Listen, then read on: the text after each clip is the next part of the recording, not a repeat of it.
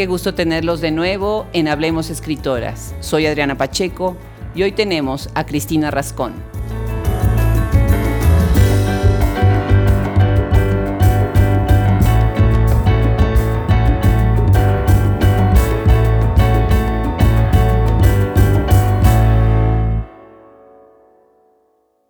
La historia es que eh, estoy registrada como sonorense, entonces eh, legalmente mi acta de nacimiento dice que nací en Bacobampo, Echojoa, Sonora, que es un pueblo mayo donde creció mi papá, pero en realidad, umbilicalmente, nací en Culiacán.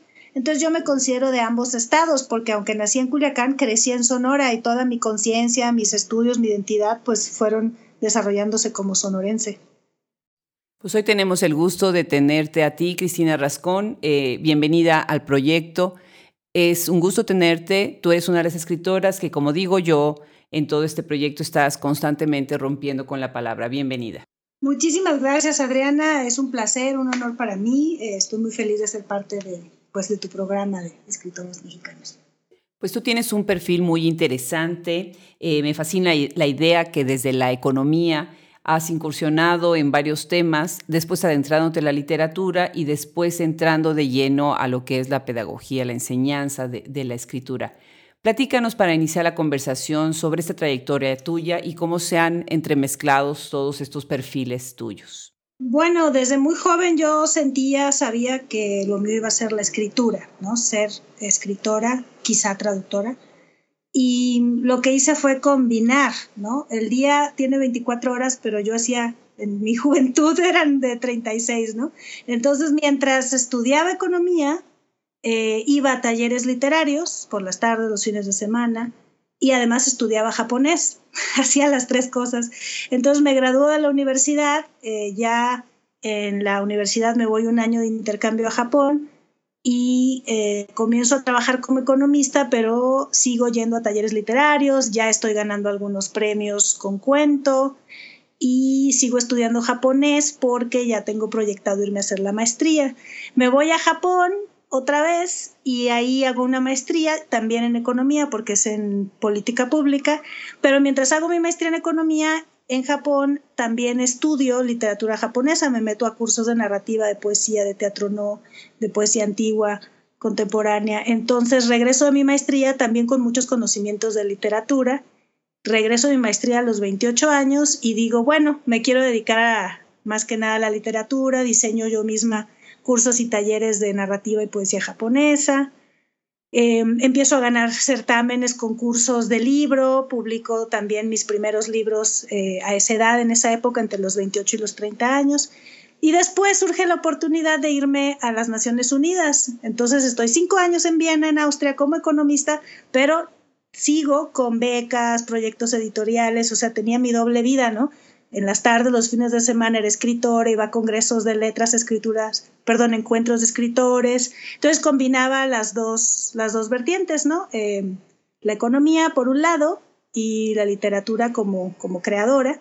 Y además eh, estaba traduciendo ya poesía japonesa. Entonces lo que hice fue conjuntarlo todo al mismo tiempo, organizar mi vida de tal manera que unas horas eran para la economista, otras para la escritora, otras para la traductora. Muy interesante. ¿Podrías platicarnos sobre tu tiempo cuando estuviste en las Naciones Unidas? ¿Cómo se sentía, bueno, una mexicana en este ambiente? ¿De qué manera estabas tú siendo parte de, del diálogo que se da, pues, a ese nivel internacional?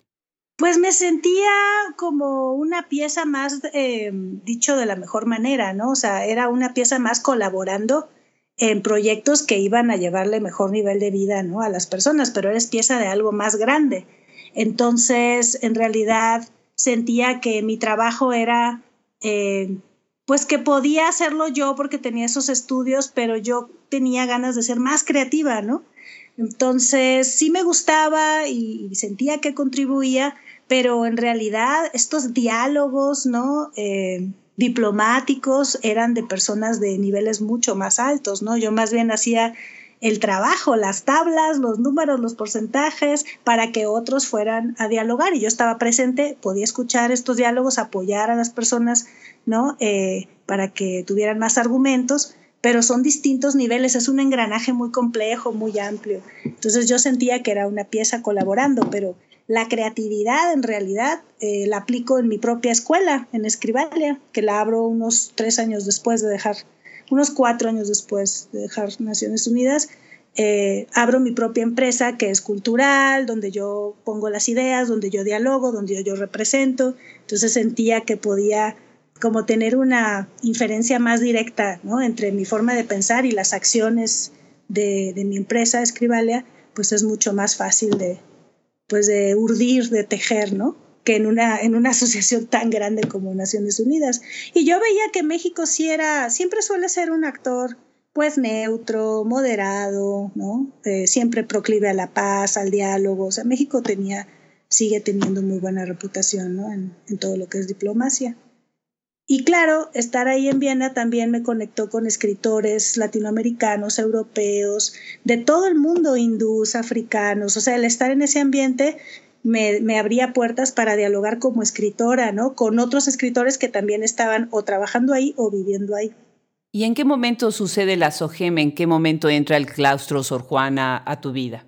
Bueno, yo a los, eh, trabajo de los 30 a los 35 años en, en Viena, en Naciones Unidas y a los 35 años me dan una beca eh, de mucho prestigio en México que se llama Sistema Nacional de Creadores. Es una beca que dura tres años, es una de las máximas eh, subvenciones ¿no? del gobierno mexicano. Entonces durante tres años me dedico enteramente a escribir, a traducir, me invitan a varias residencias artísticas y me desligo un poco de lo que es eh, la talacha economista, digamos y al terminar, un poquito antes de terminar esa beca, me invitan a ser profesora en el claustro y en SOGEM. Entonces ya me quedo en México, ¿no? De los 38 años en adelante ya me quedo en México. Eh, doy clases en estas dos instituciones, un par de años, como dos años.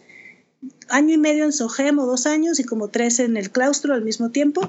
Y en eso empiezo mi propia escuela Escribalia y ya me quedo aquí como más estacionada en Ciudad de México y, ha sido una experiencia fascinante porque yo viajaba, le contaba a unos amigos, yo estaba en cinco países en promedio al año, entre los 20 y los 38 años. Entonces de pronto decir, ¿saben qué? Aquí me voy a quedar un rato en México y voy a inventar mi propia escuela, aunque sea en línea y, me siga moviendo, eh, es diferente, ¿no? Porque ya radico en un lugar, ya estoy más afianzada, más... Ah, vinculada ¿no? con, con, la literatura mexicana, con los escritores mexicanos contemporáneos, con la gente, las nuevas generaciones que están surgiendo.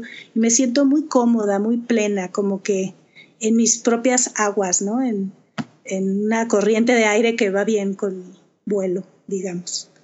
Qué curioso que menciones esto. Yo tengo una historia parecida. Yo también viajo y vivo en varios países eh, a lo largo del año. Y sí, son una serie de, sensaciones cuando regresa uno a, la tierra natal. Platícanos de Escribalia, de dónde viene el nombre y cuál es el proceso y el objetivo de este proyecto. Escribalia está en lengua esperanto y en latín. Script significa escritura en lengua esperanto y alia es celebración o afinidad en latín. Entonces la idea era que Escribalia fuera una, un lugar de celebración, de fiesta. A mí me gusta cuando los músicos dicen celebremos la vida en este concierto, ¿no? Yo decía, ¿por qué la literatura no puede ser igual de gozosa, ¿no? Siempre lo vemos como algo muy serio, muy solemne, cuando la literatura es como la música, ¿no? Es para celebrar la vida. Entonces de ahí nace el nombre y lo que queremos es tener alumnos de todo el mundo sin restricciones de geografía y sin restricciones de tiempo, ¿no? Derivado de mi propia experiencia, yo di varios talleres en, países diferentes, a hispanos que se sentían desarraigados o que no tenían un espacio de literatura en su propio idioma. Es difícil encontrar estos talleres o espacios en otros países. También yo crecí en provincia, yo sé que en provincia es difícil encontrar talleres literarios.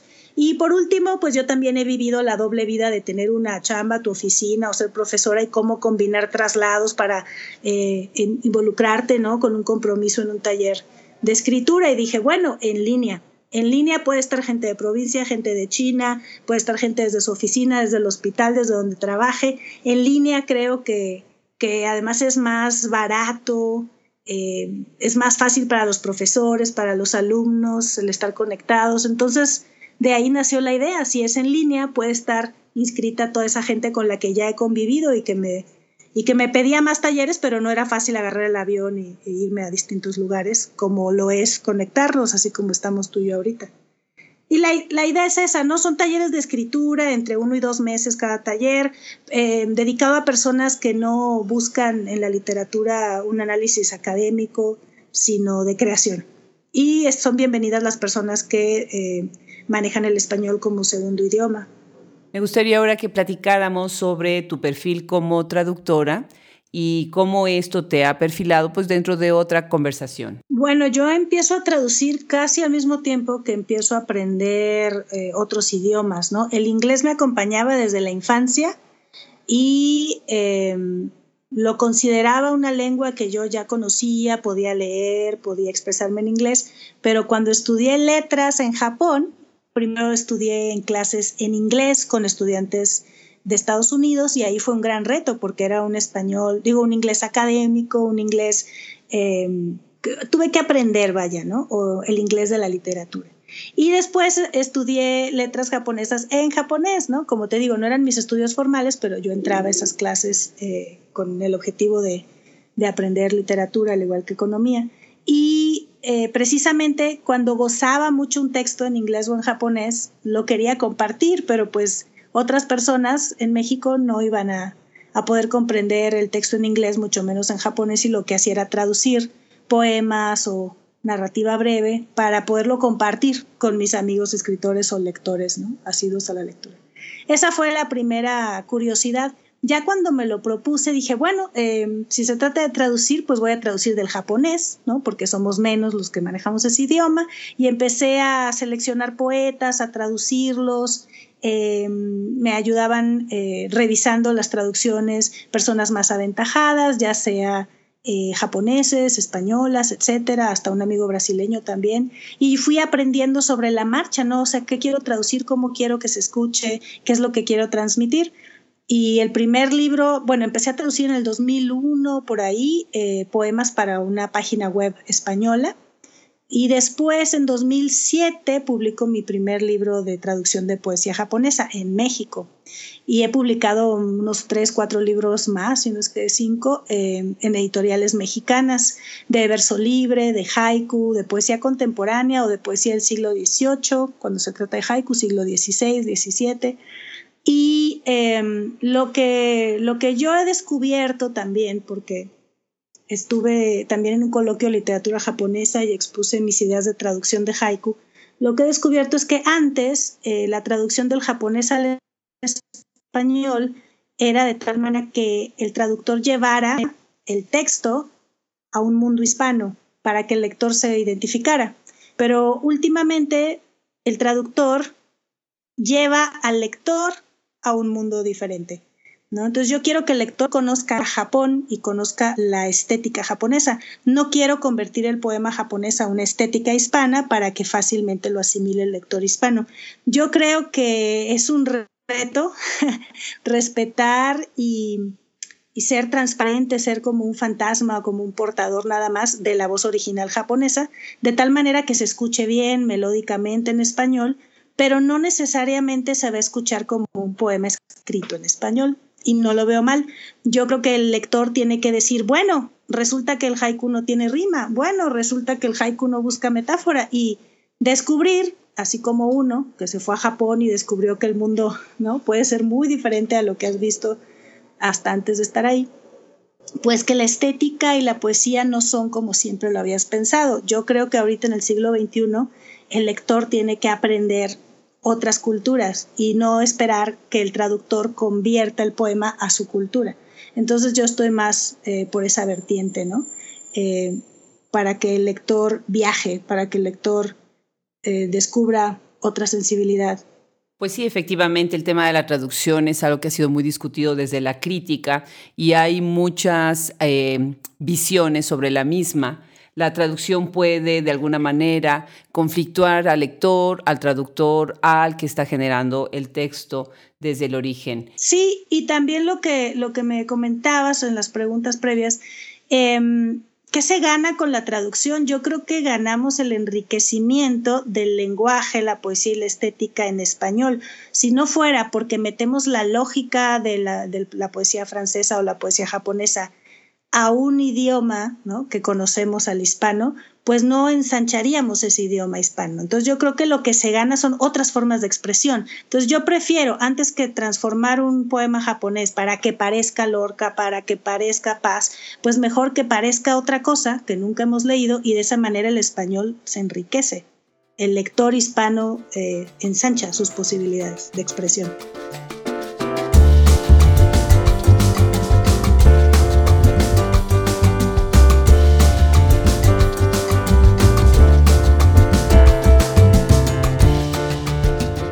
Pues eh, preparándome para esta conversación, me dio mucho gusto encontrarme que has dado varios seminarios sobre literatura japonesa.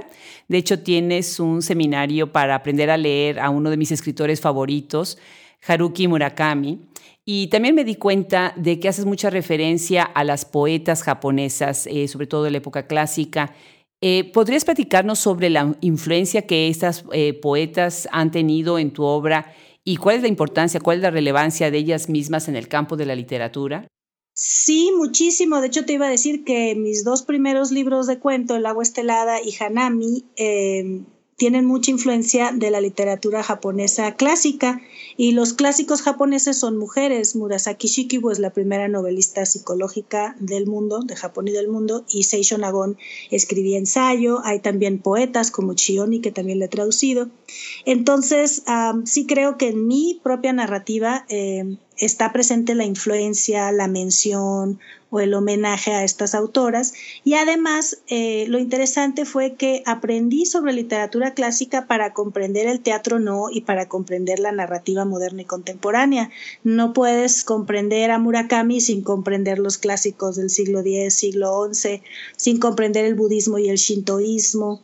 Por eso la, clase que doy, el curso que doy de eh, Haruki Murakami empieza con budismo, shintoísmo, eh, el concepto de samurái, el concepto de geisha, o sea, entrar por los iconos culturales y mitológicos para poder comprender de dónde vienen las historias, las, eh, pues los engranajes paralelos de lo que parecería ser un Japón moderno o posmoderno. En realidad hay mucha mitología shintoísta en, en Murakami y en otros autores eh, actuales, incluso en manga, en animación, está presente la cultura popular shintoísta.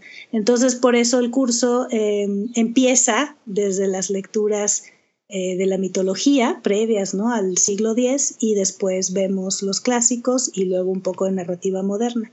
Porque si no comprendes toda esta historia de la literatura japonesa, de cómo ha evolucionado, no terminamos de apreciar ¿no? quién es Murakami en contexto.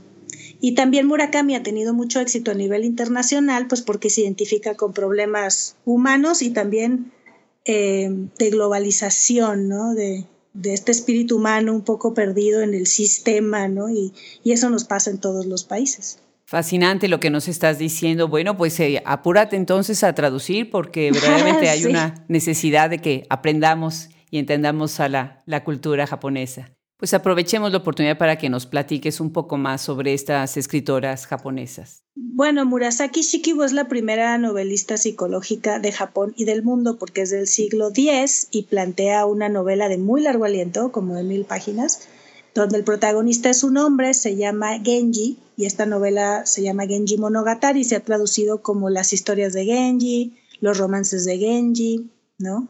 Y se ha traducido al francés, al español, al inglés. Al español hay traducciones indirectas, japonés, inglés, inglés, español, o japonés, francés, francés, español. Hay una sola traducción directa de Perú, de la Asociación de, de Nikkei, Asociación Japonesa Peruana, ¿no? Algo así. Y es muy académica esa traducción, pero existe, es una muy buena referencia, ¿no? También para estudiar la obra.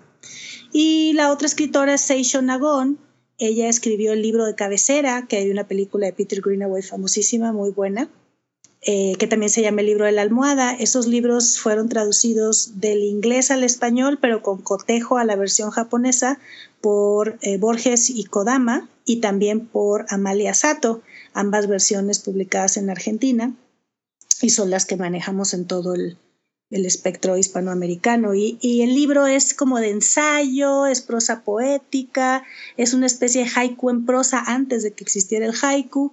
Y ella decía, esto no es poesía, no es diario, no es épica, ¿no? Eh, se dice que ella empieza el ensayo literario o que empieza la prosa poética en el siglo X en Japón. Entonces las dos son muy revolucionarias y son cortesanas de alto rango que tienen todo el tiempo del mundo para escribir para leer, para formarse. Ambas sabían chino y también japonés, porque en aquella época las mujeres casi no manejaban eh, el chino o los caracteres eh, chinos. Entonces eran mujeres muy cultas, tanto más que sus iguales hombres. Y por eso son fascinantes. Las dos tienen eh, vidas, perfiles y textos fascinantes. Pues platícanos ahora de tus haikus. Mis haikus nacen, eh, bueno, yo me voy en el 96 por primera vez a Japón de intercambio y luego un año y después regreso en el 2000 a hacer mi maestría y otro, otros programas y me regreso en 2004.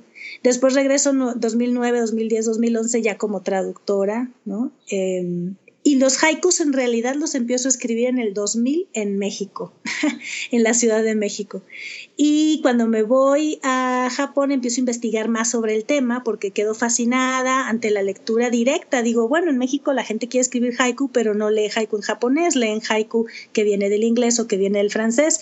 La escuela del haiku mexicano viene mucho de tablada y tablada se estaba basando en los haikus en, francés, ¿no? Viene de otra escuela. Entonces yo empecé a leer el haiku directamente en japonés, empecé a traducirlo y eso me contagiaba para escribir mis propios haiku. Y estuve escribiendo haiku, dando talleres de haiku, leyendo cada vez más, traduciendo, etcétera. Y apenas este año, 2018, voy a publicar mi propio libro de poesía haiku. O sea, 18 años llevo escribiéndolo y dando talleres. no, talleres desde el 2004. Entonces es un libro muy pensado, eh, hay haikus de todos los lugares del mundo donde he estado, de pronto hay un haiku desde Brasil, desde Egipto, desde China, haiku desde México, hay una sección de, de, perversiones del haiku donde ya no es un haiku tradicional, sino que es un haiku erótico o es un haiku filosófico, hay una sección que le llamo no haiku, solamente tienen 17 sílabas, pero no es el espíritu del haiku, es eh, mucho lo que escribiría un occidental, ¿no? Entonces tengo como que el tradicional, el occidental, el irreverente y cierro con unos poemas en verso libre. Yo más bien me dedico a la narrativa, ¿no? He escrito unos cinco o seis libros de cuento, en traducción otros cinco o seis libros de traducción de poesía y este es mi primer libro eh, en el género de, de poesía. Entonces estoy muy emocionada, se va a llamar Reflejos y sale con la editorial Dragón Rojo. En un par de meses, en un par de meses este año 2018 ya va a estar en librerías. Estoy muy contenta. Pues muchas felicidades. ¿Y nos podrías leer algunos haikus para que nos demos una idea del tono, la temática? Sí, claro que sí. Mira, te puedo leer uno que otro haiku de distintos estilos. En sí el haiku es un poema de 5, 7, 5 sílabas, en total 17. Pero no es nada más eso, debe haber una palabra de estación, una palabra alusiva a primavera, verano, otoño, invierno y debe haber un corte rítmico. No debe ser una sola oración dividida en tres, ¿no? Más o menos lo van a notar. Debe ser un verso corto y uno largo, como quien dice. El primero es tradicional. Un colibrí suspendido en saguaro, aquí mosquitos. Desprenden rosa las flores del cerezo, vibran su aroma. Capullo inerte, la mariposa vuela como un espectro. Y me voy a saltar a un tipo de haiku ah, más irreverente, son haikus eróticos que escribí, Bueno, te voy a leer un par eh, eróticos y luego un par sociales, ¿no? De la sección Los cuerpos. Nariz monarca, revolotea en mi sexo nuestro santuario. Nalgas oasis, tras ruta femoral, moro tus dunas. Viaja el susurro, en muslo manantial, lengua secreta. Y como este género es muy versátil, también puedes escribir ah, una, forma de 17 sílabas que se llama Senryu. Ahí las reglas son otras, aunque también son 5, 7, 5 sílabas, no, no busca la solemnidad o la belleza estética o, las cuatro estaciones de la naturaleza como el haiku. Es más social. Este es un ejemplo de Senryu. Manos expulgan días, horas, minutos en la maquila. No quedan milpas, bebo sal y nostalgia, hoy en la fábrica. Niño o payaso, ondear fuego y arrugas bajo el semáforo. Entonces, como ves, 17 sílabas son muy ah, versátiles, maleables, ¿no? Hay mucho que se puede hacer desde el género del haiku. Pues muchas gracias. Eh, muy interesante este aspecto, este ángulo de la poesía. Por otro lado, uno de los temas que yo veo consistente en tu obra es la cuestión del límite, de las fronteras. ¿Podrías hablarnos un poco sobre ese tema? Pues creo que sí está muy presente el tema y la sensación de frontera, o como dices, de límite, ¿no? Yo crecí en Sonora a unas horas de Arizona y íbamos cada mes a Arizona, la mitad de la familia de mi papá emigró a Arizona entonces era como eh, una extensión de México, ¿no? Es como, como un brazo sosteniendo un, ¿qué te diré? una vara, ¿no? Y esa vara era lejana, pero propia, cercana también. La naturaleza también es muy parecida, el desierto de, Sonora, de Altar, de Arizona son parecidos. A veces me he topado con personas de Arizona en Brasil o en China y sentimos que somos de donde mismo, ¿no? Eso es muy curioso. Entonces, sí sentía yo que estaba vivenciando el ser persona fronteriza, digamos, cuando me voy a estudiar a Monterrey dos años y luego me voy a Japón un año. Entonces, a los 20 años que me voy a Japón, yo siento que estoy em, en la otra frontera que también es mía, porque como yo estoy en el noroeste, eh, hago frontera, Sonora hace frontera con el Mar de Cortés, que es el Pacífico, y con Arizona. Pero si me pongo más amplia, bueno, pues estoy en la esquina de México que da con el Pacífico y después del Pacífico está Asia, está Japón, está China. Entonces yo lo sentía desde muy joven, sentía muy cercanos Estados Unidos, Asia y Japón. Yo sentía lejano Alemania, Francia, África, los sentía desconocidos, lejanos. Pero la gente a mi alrededor iba a Estados Unidos, iba al barrio chino, Em, mi padre estudió en San Francisco y su mejor amigo era japonés. Entonces a mi casa llegaban cada año aerogramas y fotos de, su amigo japonés. Entonces yo sentía, ¿verdad? Yo en Sonora sentía muy próxima la cultura asiática. Entonces cuando me voy a Japón yo siento que estoy pues cruzando esta otra frontera por la que tenía mucha curiosidad. Y como le comentaba a otros amigos escritores, no solamente es la frontera tercer mundo, primer mundo, ¿no? O español japonés o latinoamericano asiático, sino que también yo sentía que era un viaje en el tiempo, era tecnología, ¿no? Yo, yo llegué a un Japón que, que nos llevaba 20 años de ventaja. Pues sí, me lo puedo imaginar. Eh, no ha de haber sido eh, fácil. Siempre vivir en otro país pues tiene sus, sus retos. ¿no? Me gustaría que empezáramos entonces a leer ahora algunos fragmentos de tu obra. Eh, si hay uno de los libros que a mí me, me encanta, hace muchos años me lo regaló una amiga, eh, que se llama eh, Hanami. Y pues si nos quisieras leer un fragmento de este libro. Claro que sí, con mucho gusto. Mira, te puedo compartir el primer texto de Hanami, es como entras a este libro. Eh, la primera edición fue en el 2006 con la Universidad de Oaxaca porque me gané un premio latinoamericano de cuento con ellos. Y la segunda edición salió con el Fondo Editorial Tierra Adentro en 2009. El primer cuento se llama Senil Casualidad. Inicia con una cita. Tomonari, ahora, os lo ruego, decidme sus nombres. Pareja anciana, ¿qué necesidad tenemos de continuar el secreto? Takasago y Sumiyoshi, los espíritus de Pino, marido y mujer, están frente a ti. De la obra Takasago, por Seami. Se cierra la cita. 14 de mayo 2001. Osaka, Satsukigaoka. Por fin un lugar con silencio occidental, sin rigurosa perfección, con la calidez del murmullo y el ojear de periódicos, café colombiano y mesas de mayor altura que mis rodillas, croissant francés, ventanas a un jardín artificial. Me hacía falta un lugar así, exento de tatamis y reverencias. Después de meses aquí ya he perdido peso y también algunas costumbres, tontas si se quiere, saludar con un beso en la mejilla, un apretón de manos, esas cosas. A mi izquierda, dos ojis amurallados tras el periódico, arrugando los ojos para interpretar la bola de signitos que siguen y seguirán siendo un misterio para mí. A la derecha, un Obachan, lady en sus cincuenta, conversando con una pequeña maceta que trajo en la canasta de su bicicleta. Finjo no sorprenderme, como la mesera, un poco por cortesía, un poco por estar acostumbrada La tercera edad es en Japón la base de la pirámide poblacional, nómadas de cafés, a restaurantes, a jardines, cargando su propia conversación y meciendo el tono de voz de la amabilidad al odio según el clima. En su mesa para dos personas, la pequeña planta ocupa una silla y la anciana otra. Ordena un café americano y un vaso de agua, sin hielo o negaishimas, para su planta. Después, los ojos se detienen un poco en mí y yo me escondo tras la obra de Takasawa en inglés, banderín de no quiero hablar con nadie en lengua nipona. Aunque entiendo el engranaje del murmullo, prefiero ocupar otro espacio que el hablado. Ojos grandes y redondos de gato observador. Se abre una cita. Estos pinos significan hojas de discurso que no caen. Palabras. De Sumiyoshi se cierra la cita. Me encanta la relación de la anciana con la planta y todo lo que describes esa escena es una escena muy peculiar. Y sí, sí, y de hablar con ella, ¿no? Que le dice, ya casi vas a tener una flor. Empieza a conversar la anciana con la planta como si la planta fuera una persona.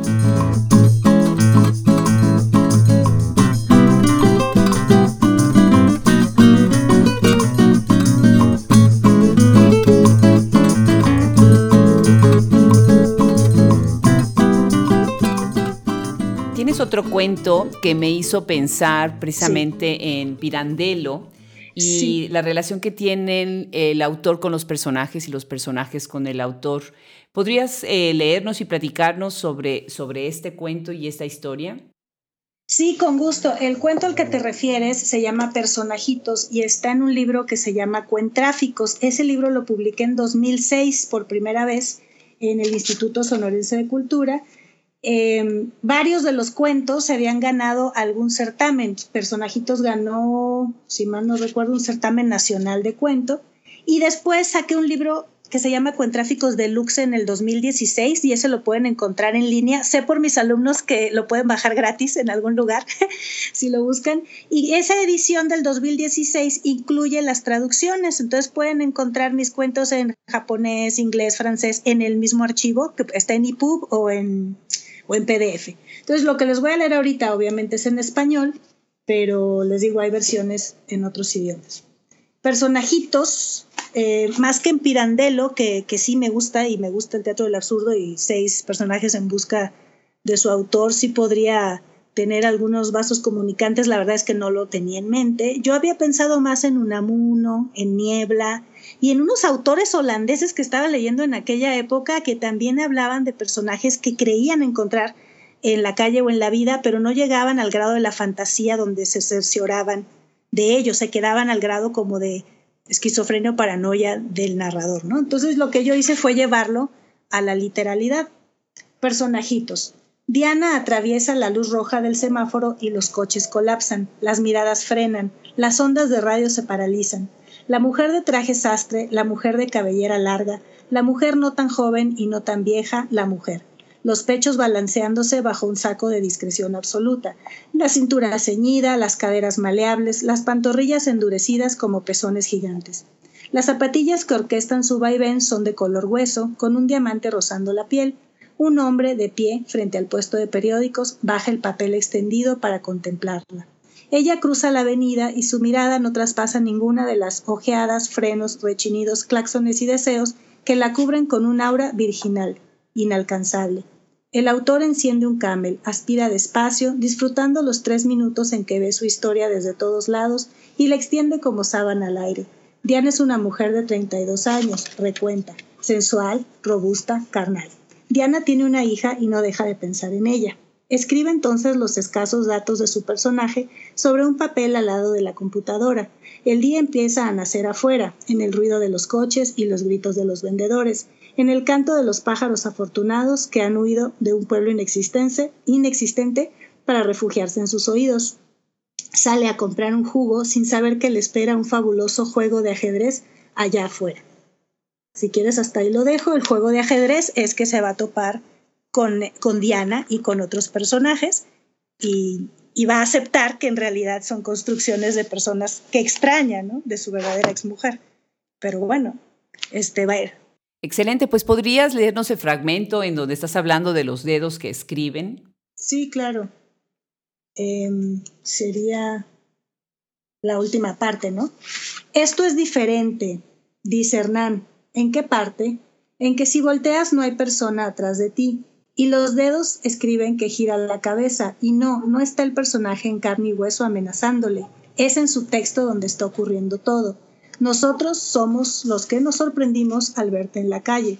Decidimos seguirte y ver quién eras. El autor sigue escribiendo. Tiene miedo de seguir escribiendo. Ya no quiere seguir escribiendo. Mueve los dedos que a la vez intenta paralizar.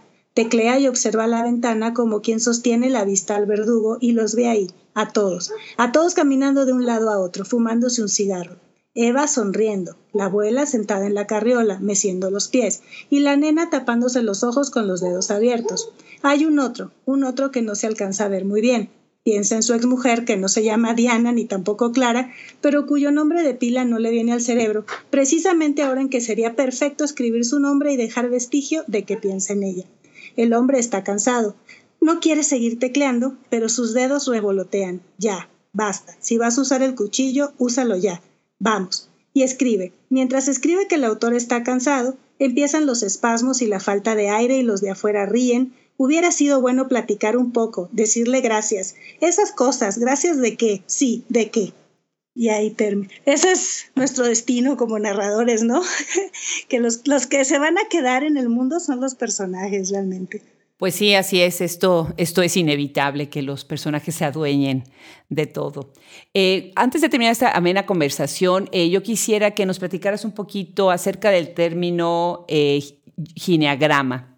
Bueno, en realidad, ese, ese, esa palabra gineagrama sale en el primer cuento que se llama Autotext Gráfico, donde invento que un cuento habla y como un cuento no puede hablar en español sino en su propio idioma, le invento una mezcla de latín y griego, un poco parecido al gíglico de Cortázar, invento mis propias palabras y por ahí salió giniagrama, pero tengo otros también, ¿no? Sesquimaquia, eh, antropotristeza, ginioego, eh, varios que al final se vuelven los protagonistas y el español ya no figura, solo figura lo que dice el texto, ¿no? Antiodomancia, supragrama acoplado el astroducto, panmelo generó la paquicracia, y al final lo que digo es textarca y peredónicografía, gramógrafa finita. El textarca es el texto, y peredónico súper feliz, grafía escribe, gramógrafa es la escritora, ¿no? La que hace grafías. Finita quiere decir que está lista para ser escritora. Pero eso lo decide el texto, no lo decide nadie más. Y, y por ahí va, ¿no? La palabra gineagrama y otros neologismos los meto en este texto una vez lo estaba leyendo en un encuentro de escritores y alguien preguntó, bueno, ¿y eso qué es italiano? Y le digo, no, la verdad es que es un idioma que el texto habla, nada más tenemos que escucharlo, ¿no? Al texto hablar para poder pues esculpir lo que nos dicta el texto. Yo estaba muy metida, obviamente, con Cortázar, con Borges, ¿no? con, con los clásicos latinoamericanos cuando escribí ese libro de Buen Tráficos. Bueno, pues por último, eh, me gustaría preguntarte qué significa para ti ser una escritora originaria de un estado fronterizo y qué podrías decirles a las escritoras que están fuera de la capital para que entren a la conversación en esta literatura contemporánea que se produce en México. Bueno, la primera manera de entrar en la conversación es escribiendo sobre ello y el libro que escribí posterior a estos dos que hemos comentado se llama En voz alta, está en editorial Nitro Press Primero se publicó como Puede que un saguaro seas tú, se ganó el Premio Regional ah, de Literatura del Noroeste y después se publicó como En voz alta. Son eh, más o menos 10 cuentos, cada uno habla de una mujer que está cruzando una frontera. Esa mujer vive en Sonora y está cruzando una frontera, ya sea a Arizona, ya sea una frontera sexual, una frontera legal, emocional, cultural. Hay una que es indígena, hay otro que es travesti, hay otra que se casa con un japonés en Sonora, hay otra que se va a Austria queriendo ser este modelo, ¿no? Hay varias eh, mexicanas sonorenses representadas en este libro y esa es como una forma directa, ¿no? De entrar a la conversación específicamente de la frontera sonora Arizona o México, Estados Unidos. Y obviamente descubrí muchas cosas escribiendo ese libro. Me descubrí em, más sonorense, ¿no? Porque en los libros previos me consideraba latinoamericana, mexicana, pero escribir sobre la región donde crecí, 10 años después, porque yo me voy a los 18 años de Sonora, regreso a los 28 recién graduada de la maestría, a los 28 veo una Sonora muy fragmentada, muy lastimada, muy dolida, y, mis ojos ya son de adulta, ¿no? Entonces, lo primero que hago es poner el dedo en la llaga de no nada más eh, la discriminación que puede existir, ¿no? De Estados Unidos a México o de Arizona a los migrantes, sino de los propios mexicanos que ya cruzaron, cómo tratan a los que van llegando. O dentro de esta sonora del lado mexicano, cómo el blanco hace menos al indígena, o cómo el heterosexual hace menos al homosexual, ¿no? O cómo a los chinos también se les trató mal en su momento. Entonces, como que empiezo a poner el dedo en la llaga en todos, ¿no? No se trata de, de, de polarizar desde un solo lado. Entonces, al final creo que el libro eh, lleva el término de frontera a la forma en que está escrito y a los temas que, que trata, ¿no? Entonces esa fue mi primera manera como de manifestarme en este diálogo. El libro se publica, te digo, primero en 2009 y después en 2014 y hasta la fecha. El año pasado estuve en Austria, se está traduciendo al alemán, se ha traducido algunos textos al inglés, algunos textos al alemán, algunos textos al, al francés, al chino, al, portugués, y han tenido eh, eco con estos países que menciono, ¿no? Porque todos somos migrantes ahora, todos estamos desterritorializados, ¿no? Incluso en China, por ejemplo, me decían, eh, hay un texto que hace alusión a la cultura indígena yaqui. Ah, se parece a la antigua cultura, a las antiguas leyendas de China, solo que nosotros ya no tenemos acceso esos libros, esas leyendas populares sobre animales o animales que se convierten en personas y viceversa, eso está en Vietnam, porque aquí en China pues ya no están esos textos. Entonces ellos mismos también están eh, migrados, ¿no? Desterritorializados eh, literariamente. Creo que a todos nos faltan pedazos, ¿no? A, personas que están en, cruzando de Centroamérica a Chiapas o a las que se están yendo, no sé, de, refugiados, ¿no? De Medio Oriente a Austria o Alemania, todos estamos como, como un sismo interior, ¿no? Nos movieron el lugar en el que crecimos, pero nos movieron la lengua en la que crecimos hablando, nos movieron los textos que nos iban a dar identidad y por ahí está, por lo menos mi, mi aportación al diálogo, ¿no? Ahora, eh, estoy viviendo en la Ciudad de México desde hace unos cinco años y sí veo que hay sus, sus rencillas y, y sus análisis ¿no? Y, confrontaciones entre lo que es la literatura del centro, la literatura del norte. Últimamente la literatura del sur está sacando su propia voz, su presencia, más visibilidad. Pero en el fondo, pues todos deberíamos de hablar de lo mismo, ¿no? La literatura, pues es literatura si es universal.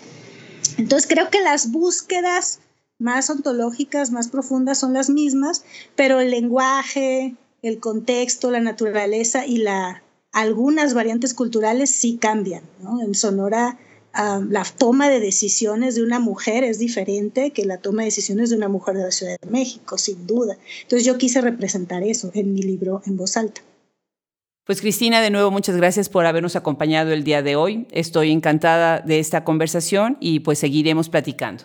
Ay, muchísimas gracias a ti, Adriana, por la invitación. Los dejo eh, también con la invitación otra vez, pero para que visiten mi página, cristinarascón.com.mx y van a encontrar también algunas cuestiones de economía del arte, minificción, poesía para niños, que son otros libros que también he escrito. Me gusta, como ves, explorar distintos géneros literarios y, y los dejo por ahí con esa invitación para seguir conversando, ¿no? A través de, de mensajes, correos. Mi página también en Facebook, en Twitter me pueden seguir, Cristina Rascón, escritora.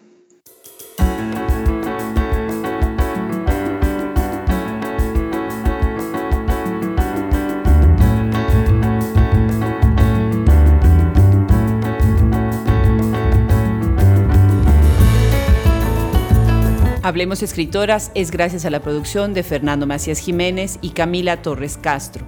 Página de internet Andrea Macías Jiménez. El logo original es de Raúl Bravo Velázquez.